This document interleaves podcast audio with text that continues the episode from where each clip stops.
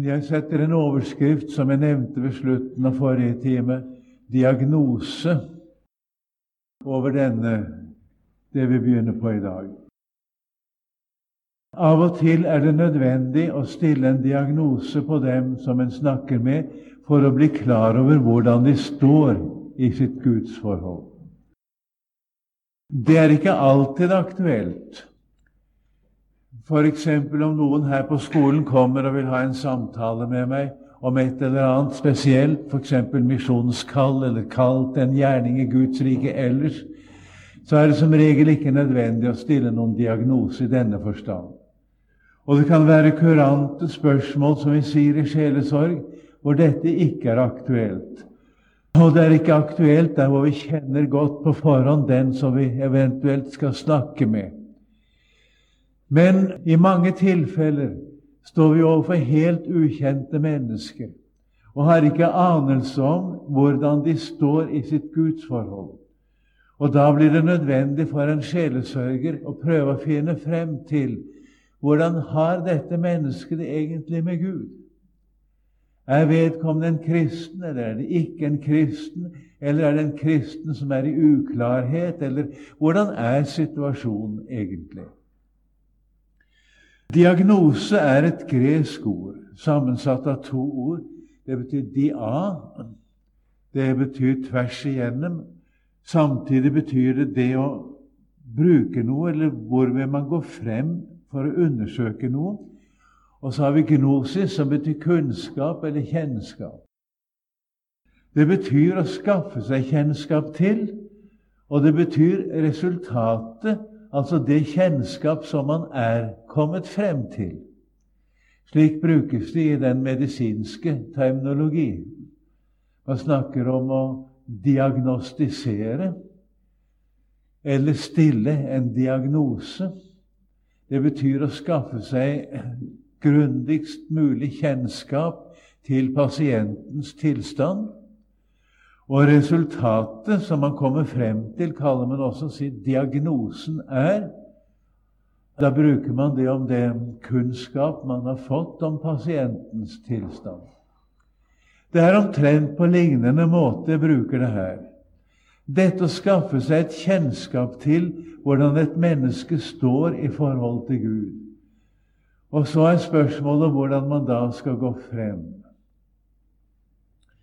Jeg har nevnt før i forbindelse med den sjelesørgiske samtale at en sjelesørger bør ikke stille for mange spørsmål.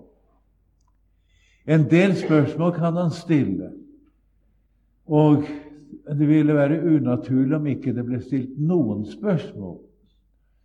Men det er en grense for hvor mange spørsmål en sjelesørger kan stille, og fremfor alt må han ikke virke påtrengende.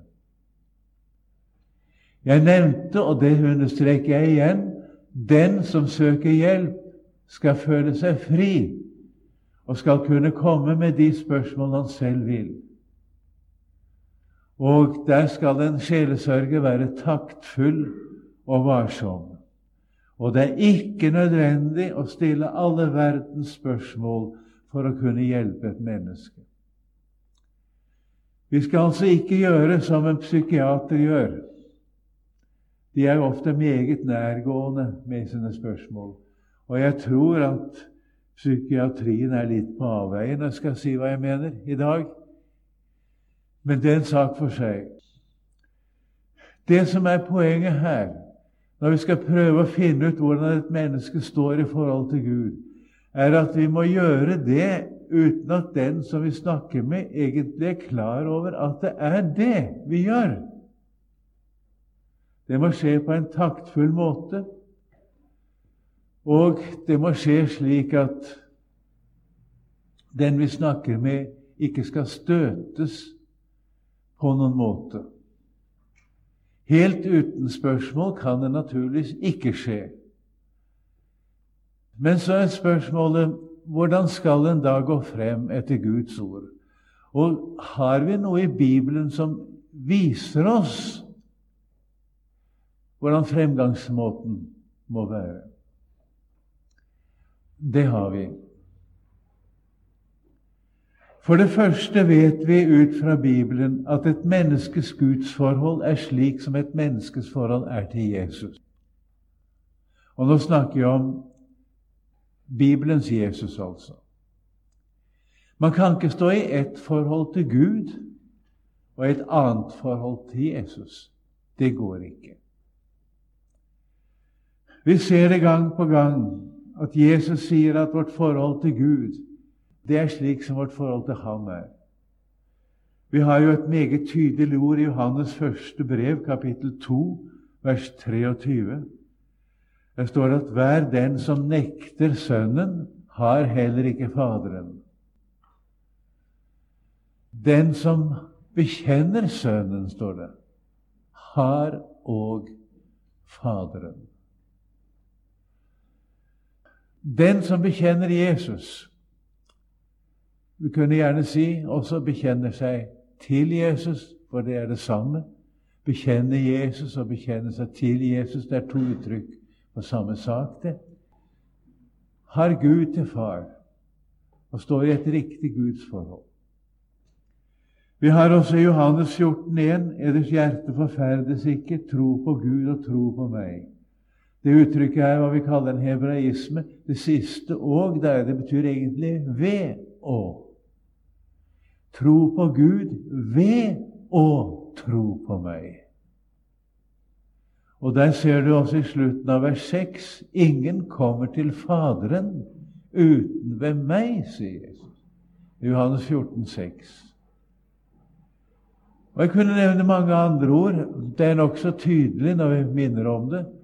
Slik som et menneskes forhold til Jesus er, slik er hans Guds forhold. Jeg møtte en mann for mange år siden. Da var jeg ganske ung. Nærmere bestemt var det i år 1935.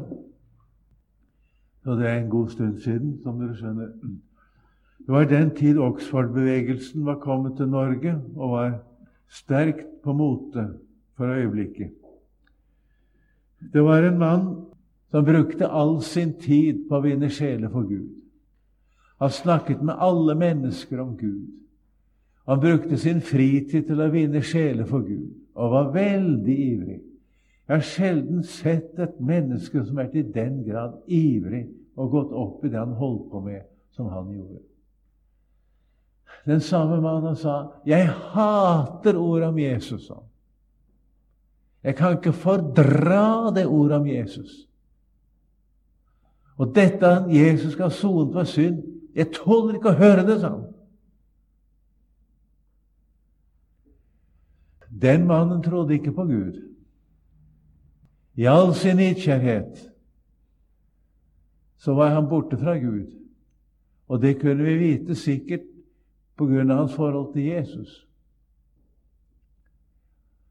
Han sa det nå så åpenlyst, men jeg bruker det som et eksempel.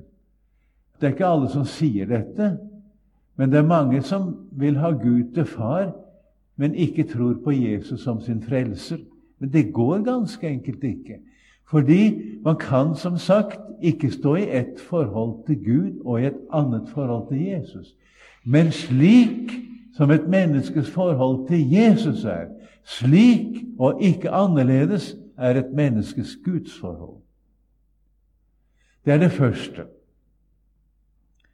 Videre vet vi fra Guds ord at slik som et menneskes forhold til Guds ord er, til evangeliet er, slik er hans forhold til Jesus. Vil vi vite hvordan ens forhold til Jesus er, skal vi spørre hvordan er et menneskes forhold til ordet om Jesus? Vi kan tenke på Romerne 10,6 og de følgende vers der. Den sier rettferdigheten av troen. Den sier så Si ikke i ditt hjerte hvem skal fare opp til himmelen, dvs. Si for å hente Kristus ned.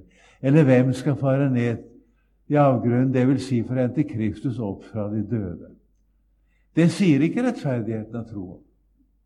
Altså med andre ord, spør ikke øst og vest og hit og dit hvordan skal jeg få fatt på Jesus. Han er kommet ned fra himmelen, han er stått opp fra de døde. Men hva sier rettferdigheten av troen? Ordet er deg nær. Det er troens ord, det som vi forkynner. Jeg skal ikke sitere mer foreløpig. Men det er tydelig at der hvor ordet er om Jesus, er Jesus selv. Og det å tro på ordet om Jesus, det er det som er å tro på Jesus selv. Og nærmere bestemt, altså Jesus sier i Johannes 14, det er vers 20 der, 'Den som har mine bud' Der betyr bud ikke loven. Men det er det Jesus har talt om seg selv og sin stedfortredergjerning, som han kaller bud. Altså det han har lagt oss på hjertet og byr oss. Den som har mine bud og holder dem, står det. Og det ord som er oversatt med 'å holde', det betyr å egentlig å ta vare på, eller det samme ord som man bruker om å oppbevare verdisaker. Altså den som har det jeg har lagt dem på hjertet, og som tar nøye vare på det, han er den som elsker meg, sier Jesus. Hvordan et menneskes forhold er til Jesus, det ser du på hvordan hans forhold til ordet om Jesus er, til evangeliet. Nå snakker vi ikke om lovens ord, men om evangeliet. Ord om Jesu person, ord om Jesus stedfortredergjerning. Slik som et menneskes forhold er til ord om Jesus og hans stedfortredergjerning, slik og ikke annerledes er hans forhold til Jesus. Trekker vi nå en konklusjon her, så kommer vi altså frem til at et menneskes gudsforhold er slik som et menneskes forhold til ordet om Jesus er. Vi kan kjenne et menneskes gudsforhold på hans forhold til ordet om Jesus. Og det er dette vi må benytte oss av når det er spørsmål om å stille en diagnose på hvordan et menneske har det med Gud. Her kommer altså et helt ukjent menneske og vil snakke. Og vi skjønner at det er et eller annet. Vi kan ikke vite riktig hva. Vi får ikke så ofte så særlig konkrete ord om hva det er de søker når de kommer. Det kan være nokså vagt, det som en sier. Jeg skjønner at de har det ikke så godt med Gud. Det er ikke så klart i det hele tatt med deres gudsforhold. Og de kommer for å få hjelp i sitt gudsforhold. Og så vet vi absolutt ingenting og det er lite vi kan trekke slutning av ut fra det som vedkommende sier til å begynne med. Da skal vi prøve å legge frem ordet om Jesus for den vi snakker med. Det skal vi ikke gjøre ved å sitere skriftsteder. Ikke da. Vi skal legge frem ordet om Jesus med våre egne ord, i vår egen daglige tale. Begynn å fortelle hva Jesus har gjort, fortelle hvem Jesus er. Dere husker jeg nevnte her i en tidligere time hvordan jeg ofte snakker om at budskapet som Gud har gitt oss i evangeliet, det er budskap om et stort plassbytte, der Guds sønn er kommet inn i menneskeheten han er blitt et menneske. Han er blitt en av oss og tatt på seg vår nød, og ikke minst tatt på seg hele vårt syndeansvar. Og han er blitt behandlet som om han var oss, for at vi til gjengjeld skal få bli behandlet som om vi er ham, og komme inn i hans sted. Han tok vår plass for at vi skal få hans plass. En slik tale skjønner jo folk. Selv om ikke de kan oppfatte hele budskapet, så skjønner de allikevel hva vi snakker om. Og de forbinder mer med det når vi snakker om det på den måten der, f.eks., enn når vi bare siterer et skriftsted. Nå gjelder det da å være oppmerksom når vi snakker med et menneske, og legge merke til hvordan et menneske reagerer på ordet om Jesus.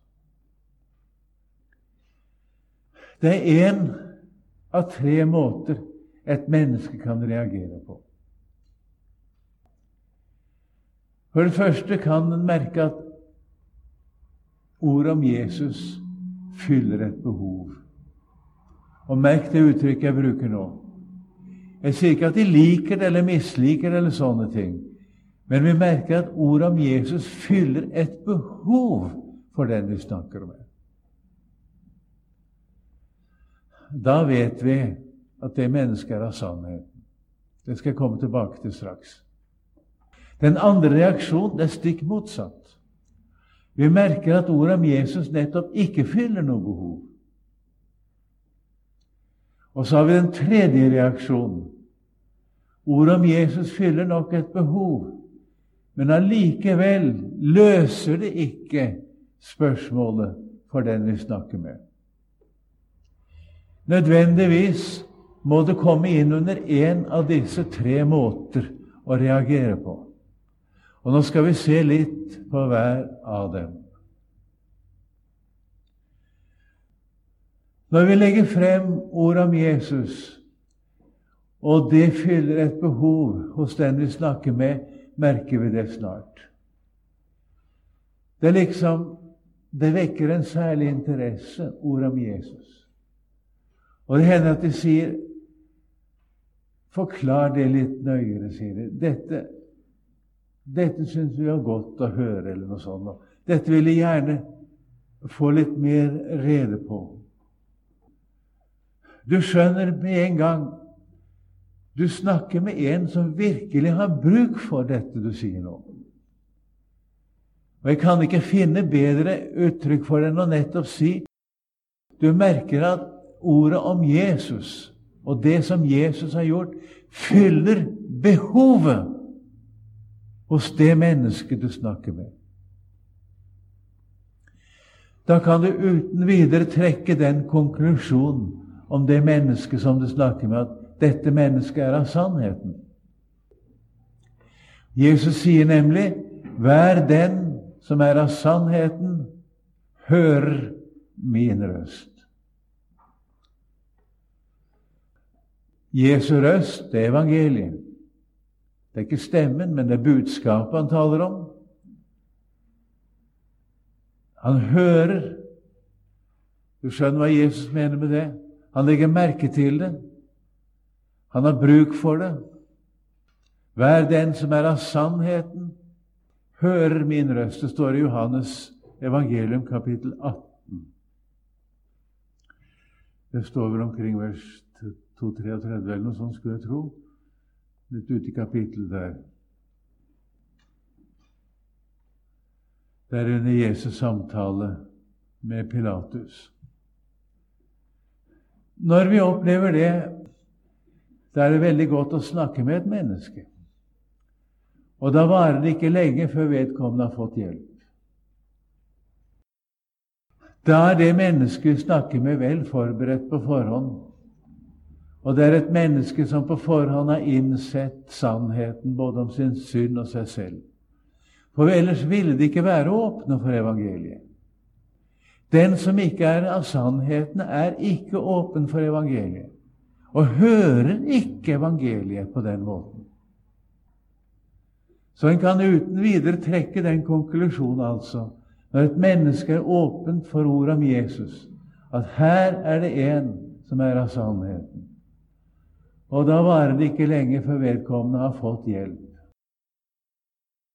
Det er ikke så rent sjelden en opplever dette i sjelesorg i dag. At det ukjente mennesket kommer og prøver å tale med dem om Jesus. Og det varer ikke lenge. Så går det opp for dem hva Jesus har gjort, og hva de har i Jesus. Og er, da er det godt å få snakke med folk. I det hele tatt når Guds ords lys går opp i et menneskes hjerte, da blir en virkelig takknemlig mot Gud. Og da er saken veldig klar. Det er den første reaksjonen. Den andre, det er altså den stikk motsatte. Du merker at ordet om Jesus det fyller ikke noe behov. Det betyr ikke at de vil forkaste ordet om Jesus. Derfor må du merke deg nøye hva jeg sier. Jeg sier ikke at de er noen åpenbare motstandere av ordet om Jesus. På ingen måte. Det burde slett ikke være. Og jeg sier på ingen måte at de vil forkaste ordet om Jesus. Eller bortforklare det, eller noe slikt. Nei, men det jeg sier, er at ordet om Jesus fyller ikke behovet hos disse menneskene. Da kan du trekke en konklusjon igjen. Den du snakker med, er ikke ærlig overfor Gud. Det er helt sikkert. Det er ikke så lett når vi står overfor slike tilfeller. Og heldigvis, får jeg si, det er ikke så ofte. Men det har hendt. Og nå skal jeg fortelle et eksempel. Det ligger så mange år tilbake, og ingen kan identifisere noe med det. Og jeg sier ikke verken hvem eller hvor det var hen, da.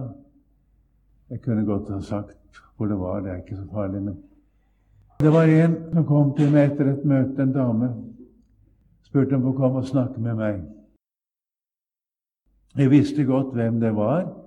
Jeg kjente hennes mor, det hjem som hun kom fra, og visste at hun var ivrig med i misjonsarbeidet også, denne damen.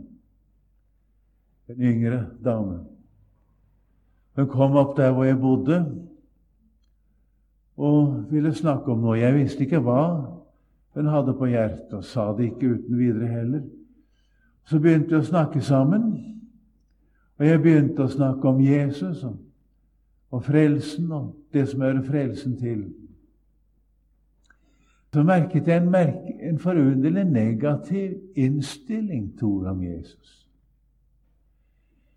Omtrent på denne måten Ja, naturligvis. Selvfølgelig må vi tro på Jesus. Ja, naturligvis. Ja, det vet jeg jo at vi må tro på Jesus, men Det var ikke det som var vanskeligheten. Det var noe annet som skulle frem til. Jeg fikk ikke vite så meget om dette andre. Og det slo meg at det var en påfallende negativ innstilling overfor ordet om Jesus. Og plutselig gikk det opp for meg at ordet om Jesus betyr ikke noe for dette mennesket. Det var første gang liksom slo meg slik at jeg snakket med et menneske for hvem ordet om Jesus ikke betydde noe. Men vedkommende ville ha det med, fordi det hørte jo med. Vedkommende ville ikke avvise det eller bortforklare eller noe sånt. Men det var det at selvfølgelig jo naturligvis tror på Jesus. De gjør jo alle det som er kristne, ikke sant? De tror jo på Jesus. Så det var jo klart, naturligvis. Men det ble jo sagt på en slik måte at det overbeviste meg om at ordet om Jesus det fylte jo ikke noe som helst behov for denne personen. Og så minnet Gud meg om noe. Du har ansvar nå for dette mennesket du snakker med. Og nå må du si til dette mennesket hvilken situasjon den egentlig er i. Det var ikke lett. Dere forstår at oppdager vi det, at et menneske ikke har bruk for evangeliet, at ordet om Jesus ikke fyller noe behov. Da har vi bare ett eneste ansvar som sjelesørgere. Og det er å si til vedkommende hvor vedkommende nå står hen, egentlig. Jeg sa omtrent slik Vi har snakket sammen en liten stund nå, og det er noe som er blitt klart for meg i samtalen og som jeg kjenner jeg er nødt til å, å meddele. Ja, sa han nokså forventningsfullt. Hva er det? Jo, sa jeg, det er det at de er ikke ærlige for Gud. De er ikke sannferdige overfor Gud, sa jeg. Det er blitt klart for meg. Først så ble hun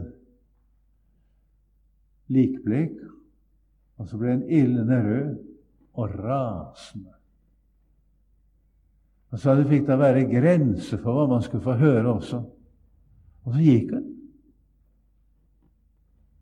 Og der satt jeg, og jeg følte meg svært slukøret, jeg må si det. Tenkte meg selv, hva er nå dette for noe? Det er den eneste gang det har hendt at noen har gått på den måten. Det har aldri hendt, verken før eller siden. Så det er ikke noen alminnelig ting med en sånn reaksjon. Men den var temmelig voldsom. Vel, dette var tidlig på ettermiddagen. Da det le ut på kvelden, så ringer telefonen, og så er den samme person igjen. Jeg må be om unnskyldning for min oppførsel i dag, sa han. Kan jeg få lov å komme igjen i morgen? Ja, sa jeg, så gjerne. Så kommer det neste dag. Og jeg skulle ikke tro det var samme menneske. Jeg sa det Jeg vet ikke hvordan de kunne vite det, sa han. Men jeg har stått Gud imot i lang tid. Og jeg har visst om det. Og jeg har visst hva som var i veien. Jeg fikk aldri vite det. Ikke spurte jeg om det heller. Og så sier de like til meg at jeg er uærlig. Jeg er ikke sann overfor Gud. Så ble jeg truffet. Det var nettopp sannheten om meg, sa Men jeg forsto at nå hadde hun bøyd seg. Det var ikke vanskelig å skjønne. Og så kom det et spørsmål. Er det håp for meg? Nå heter det ikke 'selvfølgelig å tro på Jesus'. Kan jeg få lov å tro på Jesus slik som jeg er? Det var saken da. Og da skal jeg si evangeliet fylte et behov. Vi fikk en samtale, og evangeliets lys gikk opp for dette mennesket. Så det var rent vidunderlig å være vitne til det.